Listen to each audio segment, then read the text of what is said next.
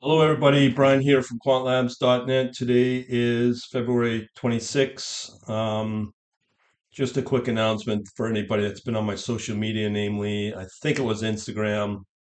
You might have seen a little co uh, dog, Chihuahua. I called him Open Source Cody, just so you know, he passed away last night. All right, so you know I'm clearing out stuff around here. Uh, so I went through some old computers, about four, and uh, For the curious ones, it's Mac and Windows, and uh, they went all the way back to 98, in 1998, believe it or not, quite a while. So I found all these old PDFs, C++ files, Python files, and a lot of, if you know, I did a lot of MATLAB years ago. And so I found those files, programming, PDF, and the PDFs are all about not just general trading, but um, deep uh, HFT related, quant related. Some of them are from banks, governments, universities, all these PDFs. Um, I do have a resource on them on my behind my paywall as a member. That's where I keep them because it's uh, pretty valuable, I would imagine. But th- that will be eventually removed.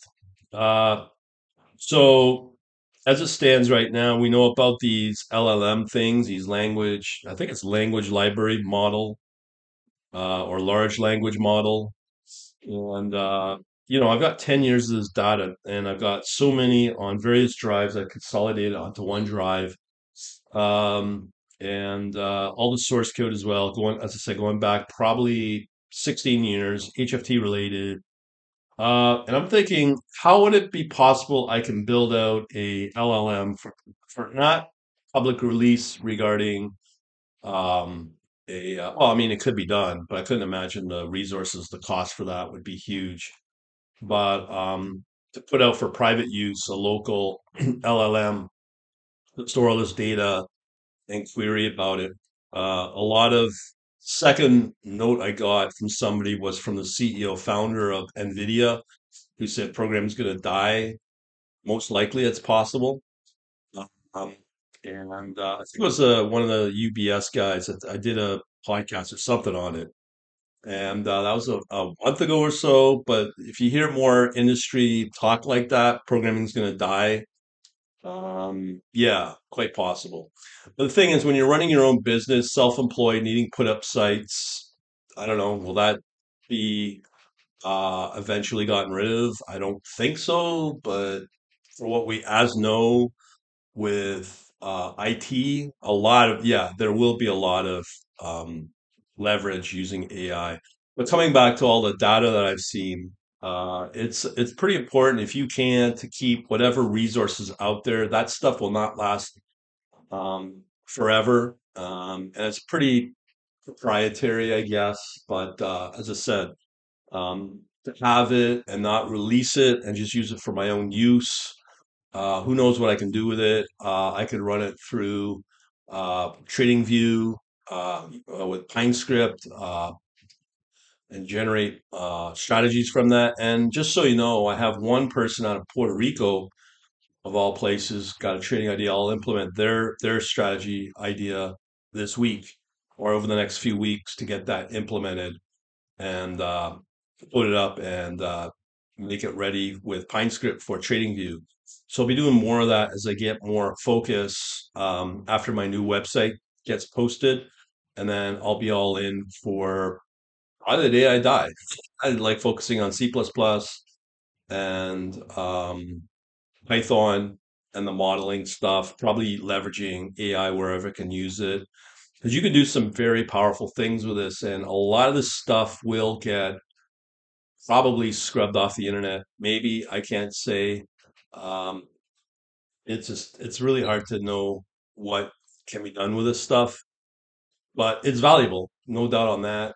And I do think you can set up with AI now coding projects that are generated by an AI, uh, ChatGPT or whatnot, to generate trading models, to generate trading uh, um, strategies, the like. But again, these are all generated by a machine, uh, generated by gen AI or whatever they call it, um, it may not be accurate. So you always got to remember there will have to be some form of human intervention during the whole development process, specifically when it comes to uh, simulating a trade, uh, trading environment. And the one we're going into, as I've said before, is going to be very unclear. I think I've said before, this is not going to be a granddaddy's typical recession.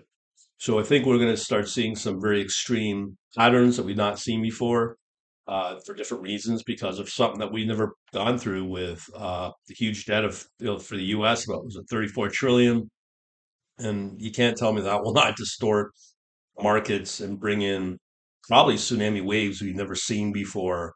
And how do you model that? How do you handle that in the data? And how do you handle that in live markets? So that's going to be a big challenge. But as I'm sure a lot of other HFT shops and whatnot are planning to do their own thing.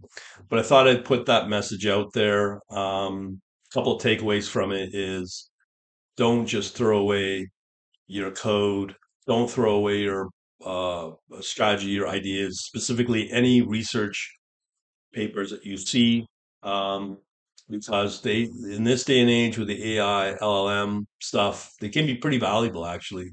If you use it for yourself or if you're in a private uh, club or clan of people that use this stuff, but it's, I don't think you can just put this out out into the public forum. Um, you know, it's just not appropriate to do, I don't think. But for internal use, I don't see why it shouldn't be a problem. And and that's part of that. It's all about edge. And these sort of things will give you edge over a lot of other people. So uh, as I said, that's what we're moving forward with. Um, I'm going to, in this podcast, seems to work pretty good for reach for new people. Thank you for listening. For anybody out there, um, here's what I can tell you to do uh, to follow up. As I said, I'm going to have a new website coming. Um, it really depends how things play out. Right now, what I'm seeing uh, growth in my Discord. So go there. I'll put the link in this podcast for the uh, Discord. It's gr- growing tiny week by week. Uh, my email as well. Some people are signing up there and the Substack as well. Since I announced that, I've got some new subscribers there. Thank you very much. So again, in, in summary from that, you can expect all the trading research, coding, and all that to be part of my email newsletter. So that's where you'll find that. I'm building out the Discord more for community. And the other big thing will be uh, uh, Substack, Quant net dot. Well, I'll put it in the in the description here as well. You can subscribe to that for all the trading analysis. So I said it before for SEO purposes, search engine optimization, probably YouTube channel optimization. I'm going to have to separate all that so that the YouTube algo can be taken advantage of there. Um, and uh, that's pretty well it. I don't see myself really going on to social media anymore. I've just find uh, being on places like uh, Facebook, Instagram, even X, uh, LinkedIn is very draining. Uh, I don't get a lot of mileage out of that. Um, and uh, but Discord probably would be good for that as a hopefully an open community as I try to build that out.